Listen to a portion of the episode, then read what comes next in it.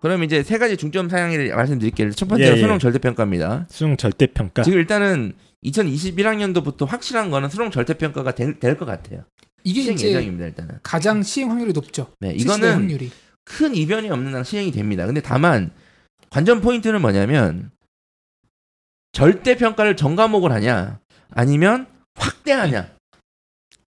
확대가 전과목 아닙니까? 이제? 그러니까 확대는 지금 영어 한국사잖아요. 확대는 국어만 해도 확대고 수학만 해도 확대잖아요. 그러니까 한 과목을 더 확대하냐, 두 과목을 더 확대하냐, 아니면 다 하냐. 요거가 일단 첫 번째 관전 포인트. 하려면 다 해야 되는 거 아니에요 지금? 근데 지금 이 그때 국정개혁 운영위원회 그 업무보고에서 교육부에서는 좀 확대하는 방향으로 얘기를 한 것 같아요. 그러니까 혼란이 있을 수 있으니까. 국사하고 영어 했으니까 하나 더 하고 네. 이제 간을 보면서 하나인지 두 개인지는 잘 모르겠으나 근데 제 생각에서는 아마 만약에 확대를 한다면 수학이 가장 유력합니다. 제 기준으로는. 요건 제 의견입니다. 그러면은 네. 수학이 제일 핫 이슈인데 네. 수학을 절대평가해버리면 변별이 안 되잖아요. 그러니까 그런 문제가 지금 이제 논의가 될 거다. 논의 중. 그러니까 이게 관전 포인트예요. 그러니까 절대평가를 전과목을 해버리냐 아니면 확대하냐. 방금 홍포 선생님이 말씀하신 대로 확대하는 수준에서 끝나면 수능 남아있는 수능의 변별력이 문제가 또 있는 거고, 그리고 또 어떤 문제가 있냐면 2015 교육 개정 과정을 원활하게 할 수 없는 또 시스템이 됩니다. 그리고 문재인 정부의 공약이기도 했고, 그리고 반대로 그럼 절대평가를 다 해버리면 또 변별력의 문제가 생기는 거예요. 그럼 수능으로 데뷔하는 애들은 어떡하냐. 이런 문제가 생기는 겁니다. 그리고 시장에 어떤 급격한 변화가 있으니까 이런 충격도 있을 수 있고. 요게 지금 이제 관전 포인트고, 그 수능 절대평가에 관련돼서 이제 두 번째 관전 포인트는 뭐냐면 수능 응시 과목이 무엇이냐 이거예요. 뭘로 칠 것이냐. 그러니까 1학년 공통 과목만 칠 것이냐, 아니면 2학년, 3학년 때 선택하는 선택 과목도 포함해서 할 것이냐가 문제입니다. 그거는 학습 어떤 내용이나 진도, 네. 아이들 어떤 과목 이런 게 좀 변할 거라는 거죠? 그렇죠. 지금 예를 들어서 지금 중3 이하 학생들은 1학년 때 공통 과목을 배우고 2학년 때 선택 과목을 배우고 또 선택 과목 중에 본인 진로와 맞는 과목을 또 3개 이상 들어야 되거든요. 그러니까 본인이 원하는 과목을 들을 수 있게 아마 시스템이 바뀔 거예요. 그러니까 그것까지 다 치게 할지. 근데 선택 과목이 너무 많아져 버리니까 물리적으로 불가능하잖아요. 그래서 공통 과목만 응시하게 할지. 근데 공통 과목만 응시하면 뭐가 문제입니까? 1학년 때 치는 거를 지금 수능 시스템에 맞추면 1학년 때 배우는 과목을 고3 11월에 치는 거예요. 그러니까요. 이 공백이 너무 크다는 얘기예요.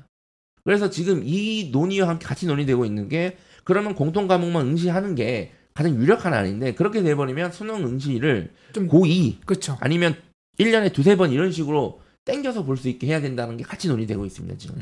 그러면은 실제로 지금 어떤 모의고사 수능의 큰 틀이 네. 완전히 변할지도 모른다는. 그렇죠. 지금 상당히 중요한 문제죠 지금 이게. 그래서 요게 지금 관전 포인트다. 근데 요게 지금 논의되고 있으니까 부모님들이 요 부분에서 관련돼서 보실 때는 제가 방금 말씀드린 절대평가를 확대하냐 다 하냐, 그리고 수능 응시 과목을 뭘로 하냐, 그러면 수능 응시를 언제 하냐, 요 세 가지 관전 포인트로 보면 이 수능 절대평가 논의가 명확하게 보인다. 네. 이게 어떻게 되면 뭐가 유리하고 어떻게 되면 뭐가 유리한지, 그리고 어떻게 해야 되는지는 정책이 발표되면 저희가 말씀드리도록 하겠습니다. 네. 어쨌든 이 사안을 주목해서 보시라는 거고, 그리고 두 번째가 이제 내신 절대평가죠. 자.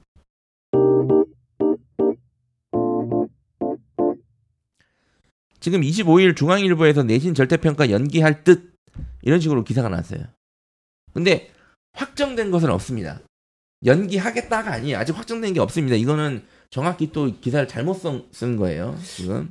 사실 근데 교육 현장에서 수능 절대평가와 내신 절대평가를 동시에 시행하기에는 네. 충격이 크지 않을까요? 지금 교육부 업무보고에서 교육부에서 얘기한 게 그거예요. 그러니까 내신 절대평가 내신 절대평가 성취평가제의 취지는 공감하고 시행을 해야 되나, 동시에 시행하면 너무 현장에서의 타격이 크다, 혼란스럽다. 그러니까 이걸 근거로 보류하다라고 업무보고에서 얘기한 것 같아요. 그러니까 문재인 정부 측에 같은 정부죠 이제, 그죠? 이렇게 되면 네, 그래서 내신 절대평가에 대해서는 굳이 설명해 드리지 않아도 되겠죠 저희가. 네, 지금 논의 중인데 어쨌든 신중한 접근이 필요하다고 지금 교육부에서는 얘기를 했고, 문재인 대통령의 경우 내신 절대평가에 대한 구체적인 공약은 없었으나 고교 학점제 공약을 내셨거든요. 그러니까요. 근데 그거를 하려면 반드시 절대평가가 함께 진행돼야 됩니다. 예, 과목이 많아지고 네. 이제 과목당 응시자가 다 달라지기 그렇죠. 때문에 그걸 상대평가로 하게 될 경우에 또 말이 많이 나오겠죠. 말이 안 돼요. 그 예를 들어서 선택하는 거잖아요. 내가 듣고 싶은 과목 예를 들어서 뭐 힙합의 2회 이런 거 들었어. 근데 그 전교생 중에 나 혼자 들었던 거예요. 그렇게 돼버리면 말이 안 되잖아요. 아니면 10명만 들었다 하더라도 상대평가에서 어떻게 됩니까 그게 지금. 그러니까 이걸 제가 봤을 때는 이 부분에 있어서는 교육부랑 이 청와대 간에 이게 좀 있지 않을까. 격렬한 토론이 있지 않을까. 네, 생각이 됩니다. 네. 네. 네.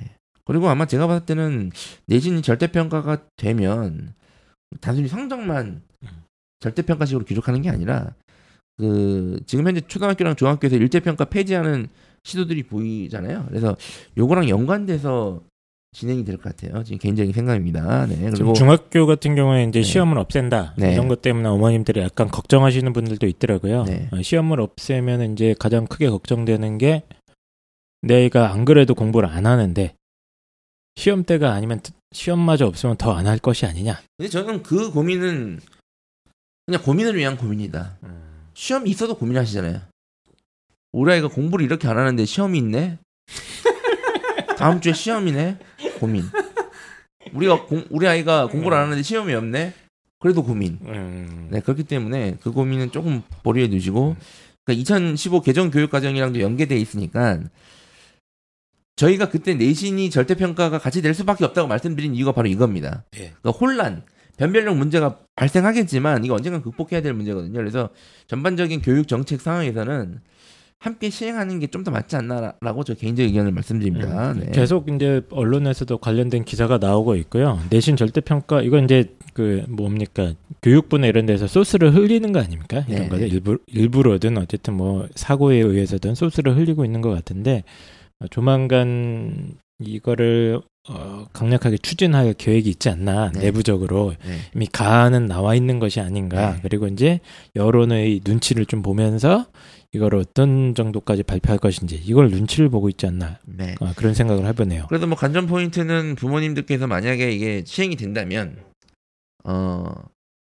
지금 이제 예를 들어서 90점 이상이면 1등급, 80점 이상이면 2등급 뭐 이런 식으로 9등급 내에서 절대평가를 할지 네. 아니면 A, B, C, D 이런 식으로 해서 절대평가를 할지랑 그리고 절대평가를 하면 수행평가 비중을 몇 프로 늘릴지 이런 것들이 좀 관전 포인트입니다. 네. 네. 이게 내신 같은 경우는 수능 절대평가는 이제 상당히 논란이 있을 수 있습니다. 왜냐하면 이제 뭐 재수생들이나 이제 패자부활전 소위 말하는 이제 내신 안 좋은 친구들이 목표 대학 진학할 수 있는 방법이 거의 남은 게 수능밖에 없지 않습니까?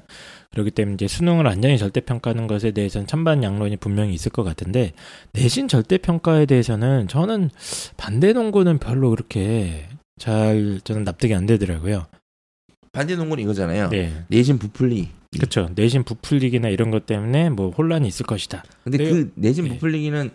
지금 시스템이 유지된 상태에서 절대평가가 되면 그게 일어나겠지만 전반적으로 시스템이 바뀔 거기 때문에 네. 그 부분을 고려해서 분명히 반영하고 그래서 지금 아이들이 이제 학교 공부 때문에 고생하는 부분이 뭐냐면 내가 아무리 열심히 하고 밤새서 공부를 해도 다른 애보다 1점만 부족해도 그렇죠. 그리고 한 등수만 떨어져도 예, 100명 중에 내가 4등이 되느냐 5등이 되느냐 이 작은 차이 가지고 예, 사람의 그 등급이 그 돼지고기 등급 찍히듯이 나오지 않습니까? 100명 중에 예. 4등 5등의 차이는 정말 차이가 없는 건데 거의 의미 없는 차이죠. 실제 대학을 갈 때 있어의 차이는 엄청난 차이죠. 예, 엄청난 차이가 나죠. 뭐 천국과 지옥이랄까요? 그 아이들의 네. 마음을 비유하자면 네, 그렇습니다. 그래서 굉장히 교육적으로나 인격적으로나 공정성 문제도 제가 봤을 땐 심각한 체제고 이거를 어쨌든 손을 봐야 된다라고 저는 오래전부터 생각을 해왔는데 이 내신 절대평가 문제 같은 경우는 학부모님들께서도 우리들 아이들을 위해서 좀 이거는 좀 찬성 여론 같은 걸 만들어주시는 것도 좋을 것 같아요. 네. 근데 이것도 네. 반대하는 분들 많으세요. 아, 그러세요? 자, 그리고 세 번째 또 쟁점사항이 특목자사고 폐지. 그러니까 이게 지금 당사자 입장에서는 충분히 고민일 것 같아요. 그러니까 지금 입시 시스템에서도 아씨 어딜 보내지?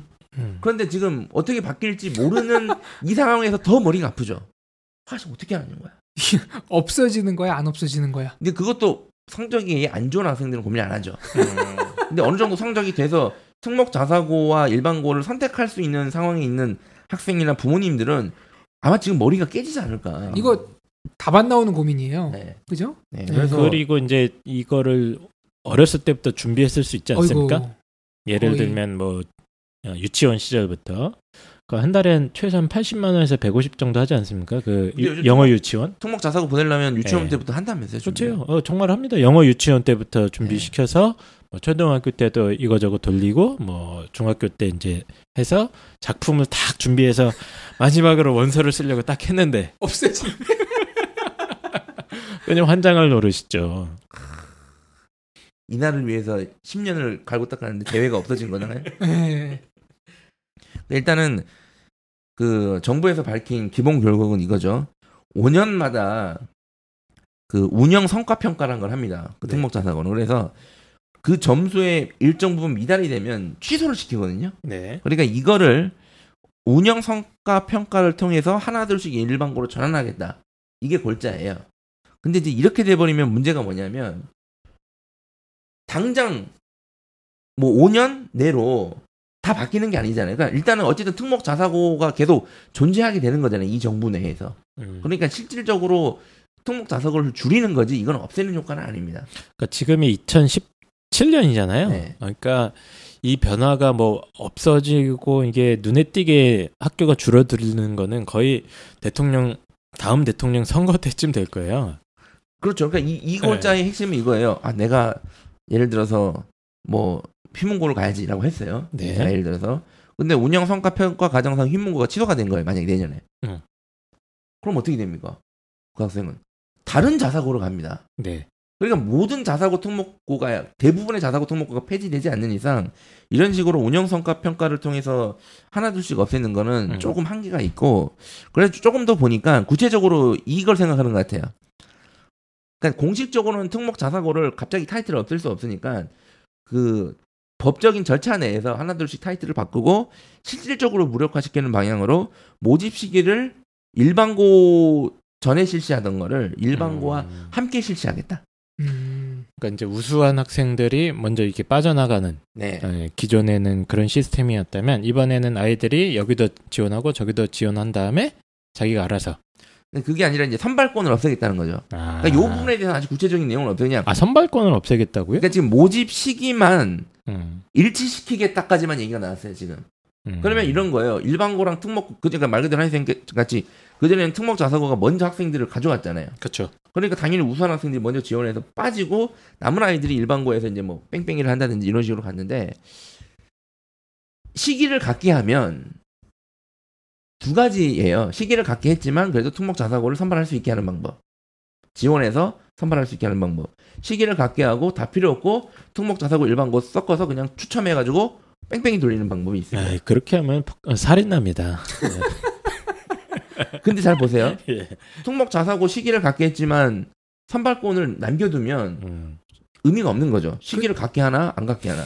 뭐 약간 차이가 있을 수는 있겠지만 네. 큰 의미는 없어요. 어차피 갈려들은 가니까. 예측하는 게 네. 시기를 갖게 하고 특목 자사고도 추첨을 통해서 들어가게 하려는가 보다. 그러면 특목 자사고가 이름만 특목 자사고가 되고 실제는 효과가 없어지는 효과가 일반고의 효과가 나는 거잖아요. 그렇게까지 강력하게 할까요?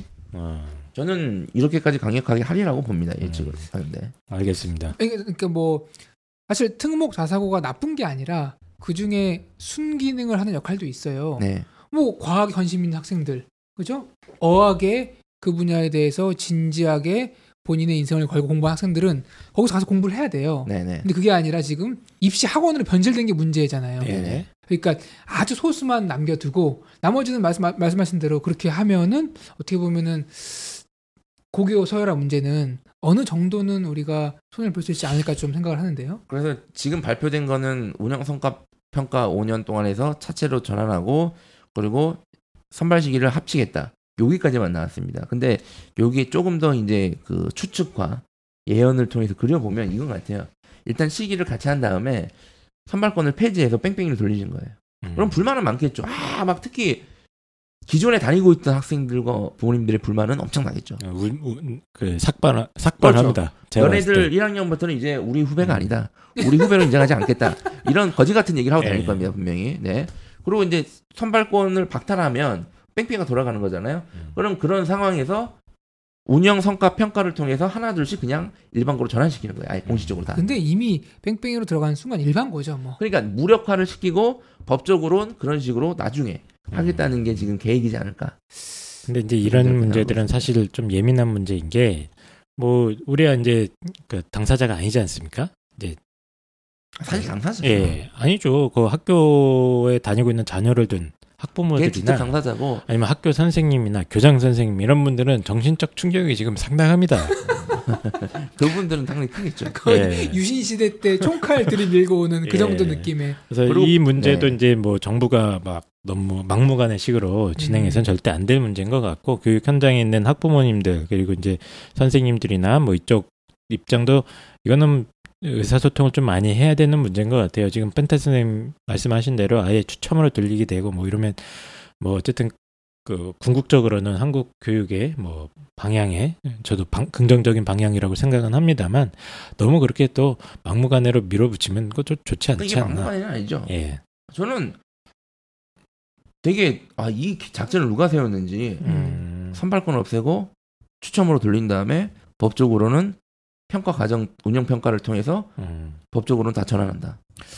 이거는 이제 확정된 건 아니고, 그리고 제가 펜타 선생님의 가이드라인을 줬습니다. 네, 펜타 선생님의 지침을 교육부에서 받아서 혹은 민주당에서 받아서 이런 식으로 해봐라. 그러니까 이거는 어쨌든 좀 지켜봐야 될 것 같고, 어쨌든 그렇습니다. 요즘 두 분의 얘기를 들으니까 저는 그런 생각이 드네요. 팔에 종기가 났어요. 네. 골물대로 골맞어. 네. 펜타쌤은 꽉 짜버려. 네. 에이 짜버려. 한쌤은 덧나.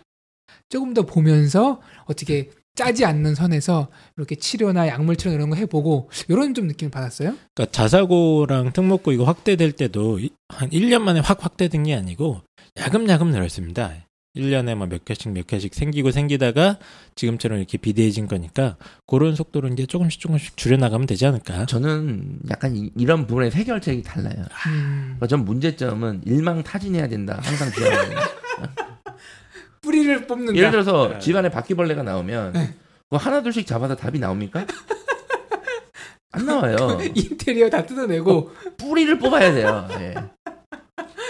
그러니까 알 하나까지 싹 집을 불태우는 한이 있다라서. 네. 진짜 집을 불태우는 한이 있다라서. 그 펜타 선생님께서 문제되는 발언을 상당히 자주 하시는데, 다시 한번 말씀드리지만 특목고 그리고 자사고가 이제 바퀴벌레에 비유한 것은 아니다. 절대 그런 의미로 하신 건 아니고, 저는 그런 걸 일망타진해야 된다. 그렇죠. 예. 현재 문제로, 사회적 문제로 대두하고 있는 고교 서열화 문제, 이거 사실 상당히 심각한 문제입니다. 예, 그래서 이거를 해결하기 위한 이제 해결책을 얘기를 하고 있는데, 어쨌든 요 문제도 학부모님들께서도 이제 특목 자사고는 저는 개인적으로는 요즘 이렇게 권해요. 이제 웬만하면 가지 마시죠. 굳이 가실 필요 없습니다. 이렇게 권해드리긴 합니다.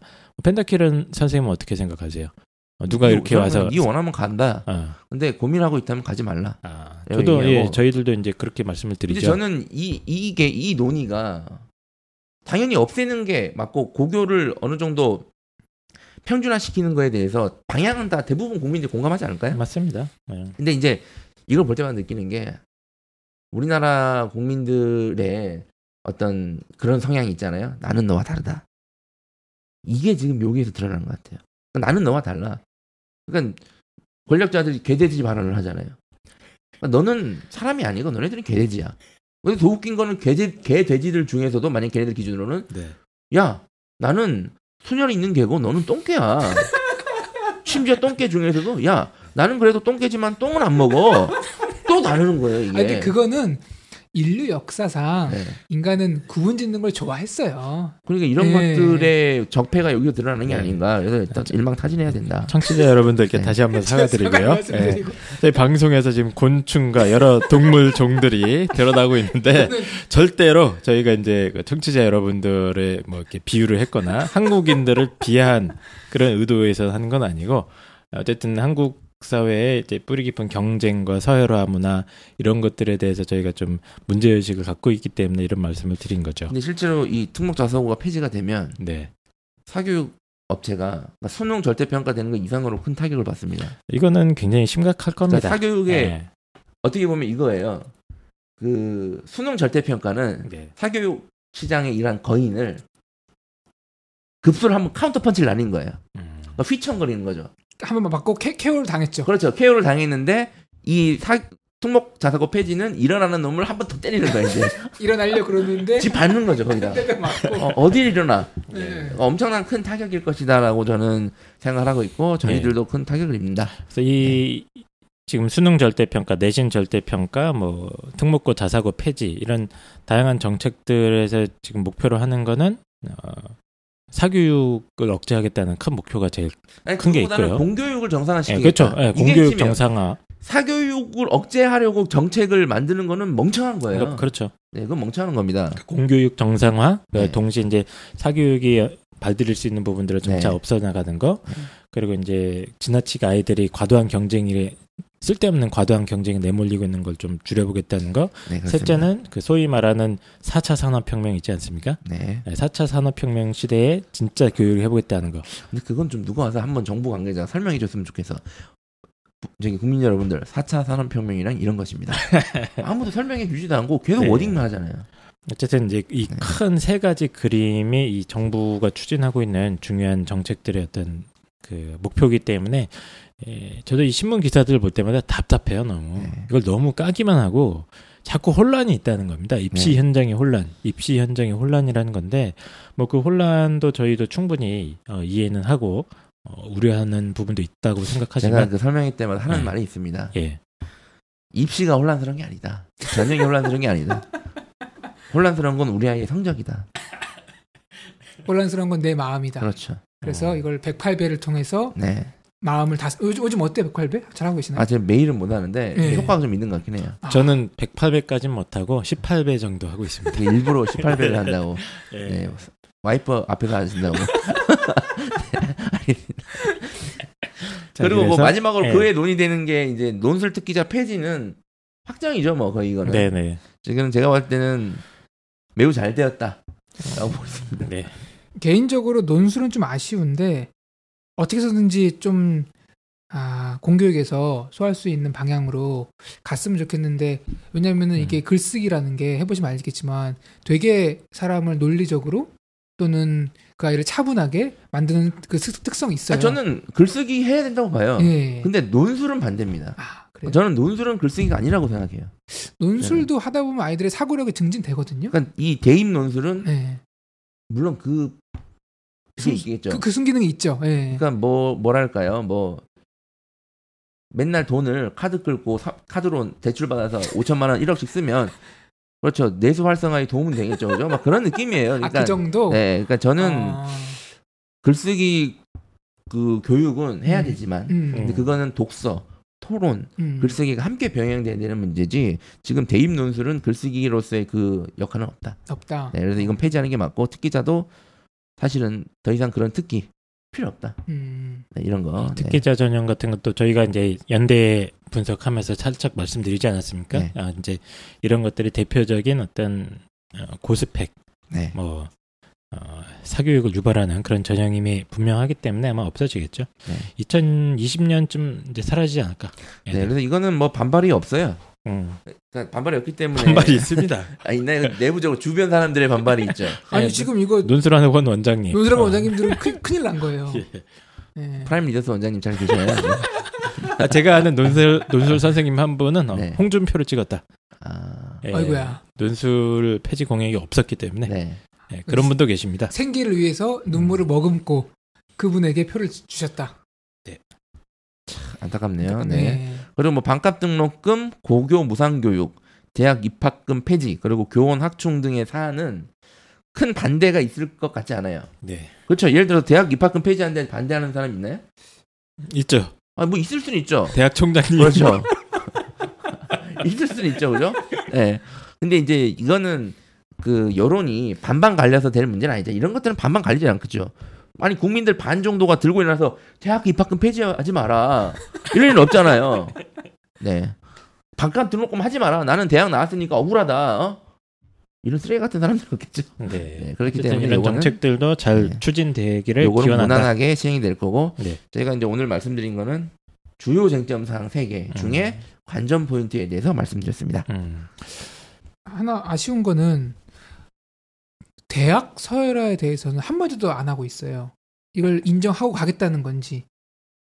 대학 서열화 문제? 네, 어차피 고교 서열화는 저는 중간 보스라고 보고 끝판왕인 대학 서열화를 건드려야 되는데 홍프로님은 지금 그 대학을 다 하나로 합치자 이거 아닙니까? 네, 그래서 제가 요즘 대학 서열화에 대해서 네. 나름 연구를 하고 있어요. 다른 나라의 대학 문제는 어떻게 푸는가. 그래서 이제 크게 프랑스 모델과 미국 모델이 있는데 네. 뭐 나중에 한번 시간이 되면은 네. 같이 한번 논의해보는 좀 그 방송을 홍프로가 스스로 방송을 예약을 하네요. 예. 각국의 대학 서열화 문제를 한번 다뤄보겠다 이런 말씀 해주셨고요. 저희가 지금 방송을 약 50분 정도 했는데 아무리 생각해도 잡소리가 맞는 것 같다. 조금 하려고 그랬는데 또 이렇게 됐네요. 어쨌든 마지막으로 뭐 예, 저는 예. 그 제가 드리고 싶은 말씀은 이제 청취자 여러분들도 우리나라의 시민이죠, 그죠?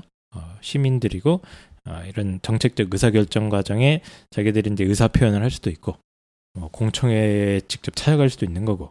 아니면 이제 하다못해 덧글로도 자기 의견을 표시하는 그런 기회가 있지 않겠습니까? 요즘 이제 문자를 이렇게 선물해 드릴 수도 있다고 하지 않습니까? 국회의원들한테 네. 자신의 어떤 정치적 의사 표현을 문자 세레모니 네, 문자를 통해서 세례를 해주는 그런 것도 있긴 한데요. 그래서 이런 사안들에 대해서 시민 여러분들께서 청취자 여러분들께서 좀 내 아이 이름이기도 하니까 좀 정확하게 알았으면 좋겠습니다. 저는 이거 관련해서 네. 교문위 의원들이 문자를 많이 받지 않을까. 네. 특히 오히려 이 사안은 그렇죠. 여당 의원들이 문자를 많이 받을 것으로. 그래서 수능 절대평가, 내신 절대평가 그리고 특목 자사고 폐지라는 것이 당장 현상적으로만 보면 이제 문제가 많이 있을 수 있고 혼란스러울 수도 있습니다만 이 정책들을 추진하는 어떤 취지라든가 장기적인 효과 그리고 우리 사회 전체에 미칠 영향 같은 것들도 좀 진지하게 고민해 보시는 것이. 굉장히 중요하지 않을까. 그리고 좀 긍정적인 방향으로 이런 것들이 여론이 형성됐으면 좋겠다. 이런 생각을 해봅니다. 전 두 가지예요. 이게 오늘 뭐 팩트랑 의견을 잘 구분해서 분명히 드릴 수 있을 거고 두 가지입니다. 정부가 이런 것들을 이제 정책을 정하잖아요. 정부가 정하는 거잖아요. 그러니까 이런 것들에 대해서 토론, 또 사회적인 합의, 그리고 무엇보다 설명을 해줘야 돼요. 설명을. 그냥 그렇죠. 이걸 했습니다. 이거 정했습니다가 아니라 왜 이걸 해야 되는지 어떤 효과가 있는지 어떤 문제점이 예상되는데 이거는 어떻게 극복할 것인지에 대해서 최대한 국민에게 설명드리고 이걸 시행을 해야 되고 마지막으로는 이 모든 과정에서 주인공은 학생들이 되어야 된다. 그렇죠. 라는 말을 마지막으로 제가 드리고 싶습니다. 네. 저는 한 가지만 덧붙이면은 너무 대입 제도를 이렇게 공무원 시험 이런 것처럼 선발 과정에서의 주관성, 객관성 싸움으로만 보시는데 물론 그것도 중요하지만 거기다 한 걸음 더 나아가서 대입은 이런 공무원 제도와 다르게 중요한 전제가 붙거든요. 뭐냐면은 다음 세대의 아이들을 어떻게 길러내느냐. 그러니까 어떤 능력을 가진 아이들을 우리가 길러야 되는가라는 관점도 덧붙여서 생각을 해주시면은 조금 더 교육 다음 세대에게 당당한 우리 기성세대가 될 수 있지 않을까 생각을 해봅니다. 알겠습니다. 오늘 굉장히 많은 얘기를 해봤는데요. 역시 홍프로님의 진정성 있는 교육 이거 뭐라고 해야 되죠? 교육에 대한 어떤 교육자의 마인드, 네, 교육자 마인드 항상 제 감동합니다. 청취자 여러분들도 잘 한번 이런 정책들 진행 사항들 눈에 불을 켜고 감시해 주시면 우리나라가 더 좋은 나라로 나갈 수 있지 않을까 생각해요. 네, 저희가 이 부분에 대해서는 발표한 다음에 네. 구체적으로 다룰 걸 약속드리고. 예. 네, 혹시 또 중간에 격변이 있으면 또 이 중간에 긴급 상황으로 찾아뵙도록 하겠습니다. 예. 네, 감사합니다. 네. 감사합니다. 감사합니다.